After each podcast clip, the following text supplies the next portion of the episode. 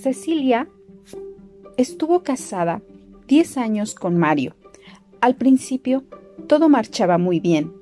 Era feliz y se le veía contenta. Pero en los últimos años, Mario la maltrataba física y emocionalmente muy constantemente. Cecilia, cansada de esta situación, una noche, mientras Mario dormía profundamente, decidió tomar una pistola que su marido guardaba y le disparó en la cabeza. Minutos después, Cecilia llama al número 911 para informar lo sucedido y entregarse a las autoridades. Al realizarse la autopsia de ley, se determina que Mario había muerto de un infarto horas antes mientras dormía y previo a que Cecilia le disparara. ¿Mató al muerto?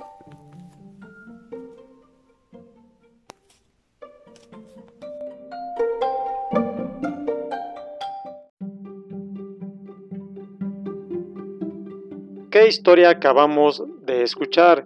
Ahora te voy a dar mi opinión legal.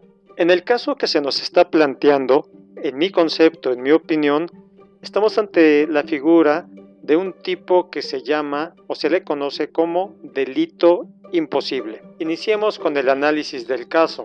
Para resolver los casos de delito imposible, debemos distinguir dos hipótesis. La primera, delitos imposibles en que la gente emplea medios idóneos para la consumación, siendo este irrealizable materialmente por circunstancias del todo extrañas.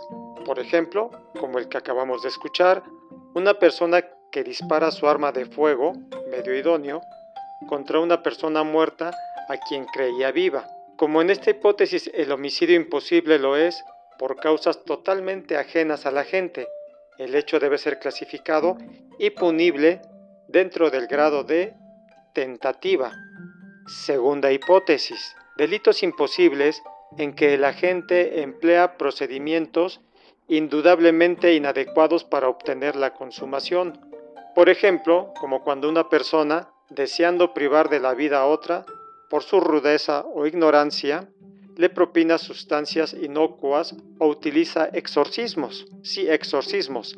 Esta hipótesis no debe punirse ni incluirse dentro del grado, de tentativa, porque la inconsumación del propósito se debe al empleo de medios tan torpes y equivocados que de modo racional no pueden calificarse de hechos encaminados directa e inmediatamente a la realización de un delito, porque su ejecución a nada conduce.